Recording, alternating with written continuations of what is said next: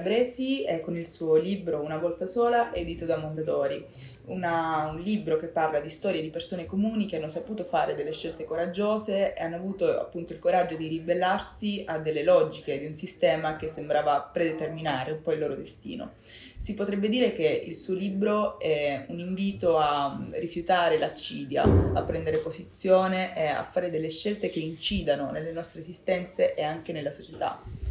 La voglia e la necessità di lanciare questo messaggio ai suoi lettori deriva anche da una osservazione della società, nel senso, um, lei, secondo lei l'umanità quanto è attualmente coraggiosa nel suo complesso? E d'altronde non sarebbe forse scomodo avere a che fare con un popolo troppo coraggioso?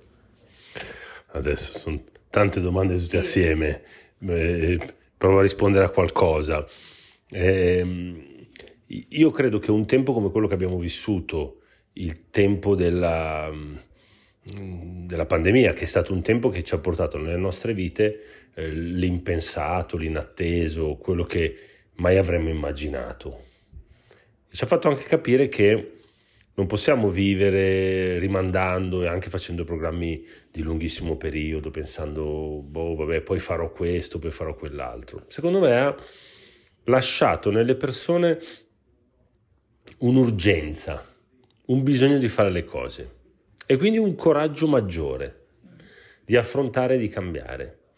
Ci sono tanti numeri, tanti dati che dimostrano questo. Uno per tutti, la quantità di persone che lascia il lavoro per cambiare, per fare qualcos'altro, e che non ha più voglia di accontentarsi, non ha più voglia di eh, aggiustarsi, di farsi andare bene cose che non gli andavano bene. Per cui secondo me oggi siamo in una situazione in cui c'è molto più cambiamento e anche mm, ribellione verso situazioni che non ci andavano bene.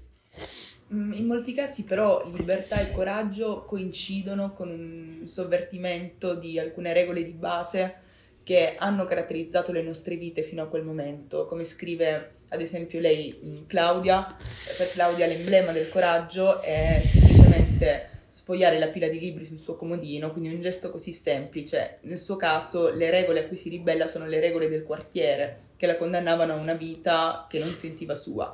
Quindi in molti casi le regole ci allontanano dalla nostra natura, dai nostri bisogni. Secondo lei dove si colloca il confine tra regole e libertà, mm, vista come, cioè, inteso come il coraggio di raggiungere se stessi proprio infrangendo e rompendo delle regole? Innanzitutto, secondo me la distinzione sempre tra regole e libertà sta che le regole servono a non ledere la libertà degli altri. Eh, que- quelle sono le regole che vanno rispettate, quelle per cui tu non, non, non rispetti la collettività in cui vivi.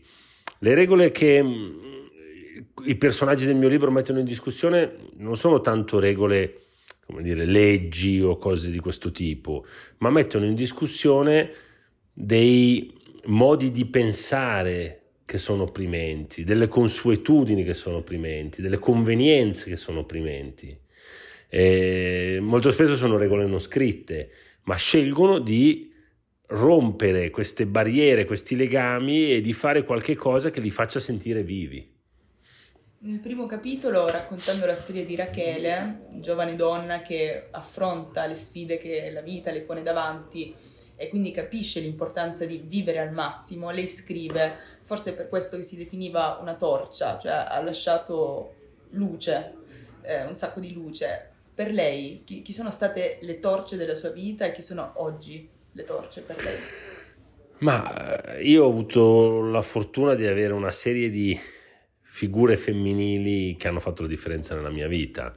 Eh, mia madre che di fronte a una vita che è partita molto, in modo molto complicato, mio padre è stato ucciso che io avevo, non avevo nemmeno tre anni, eh, ha insegnato a me e ai miei fratelli a non a non vivere nella rabbia, nel rancore, a non pensare alla vendetta, ma cercare di riuscire a avere fiducia nell'umanità nonostante quello che ci, ci fosse accaduto.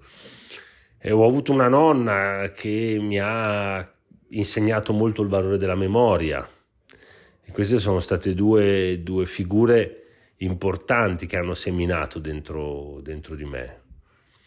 Oggi mi viene da ridere, ma sono altre due donne, sono le mie figlie, sono due gemelle identiche che hanno 16 anni e che sono veramente una sfida continua e un aggiornamento anche di tante cose che io pensavo. Loro sono figli di questo tempo e mi sfidano continuamente su tante cose, per me è, un, è uno stimolo bellissimo. Oggi con la pandemia, come diceva prima, e anche la guerra, abbiamo ripreso proprio coscienza del concetto di precarietà siamo stati costretti in un certo senso a riscrivere il paradigma della nostra esistenza di tutto ciò che costituiva prima la nostra routine. Quindi una precarietà in relazione non solo alle nostre abitudini ma anche al nostro pensiero. È un atto di coraggio, si potrebbe dire, accettare il fatto che la precarietà farà sempre parte di noi e che forse è proprio propedeutica all'evoluzione dell'essere sì, umano. Sì, secondo me sì, la possiamo vedere in un modo positivo, cioè provo a dirlo in, in un altro modo. Ci siamo resi conto che, che l'inatteso e l'inaspettato fanno parte delle nostre vite.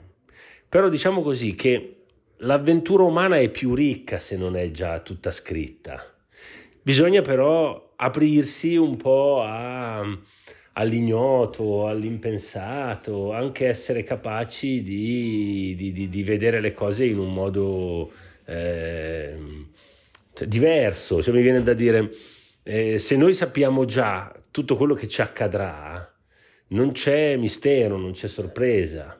Certo, ci tranquillizza sapere sempre tutto quello che accadrà, però se accettiamo una quota di inatteso e di mistero, secondo me le nostre vite sono più ricche. Bene, grazie, ringraziamo Mario Grazie a voi per questa opportunità.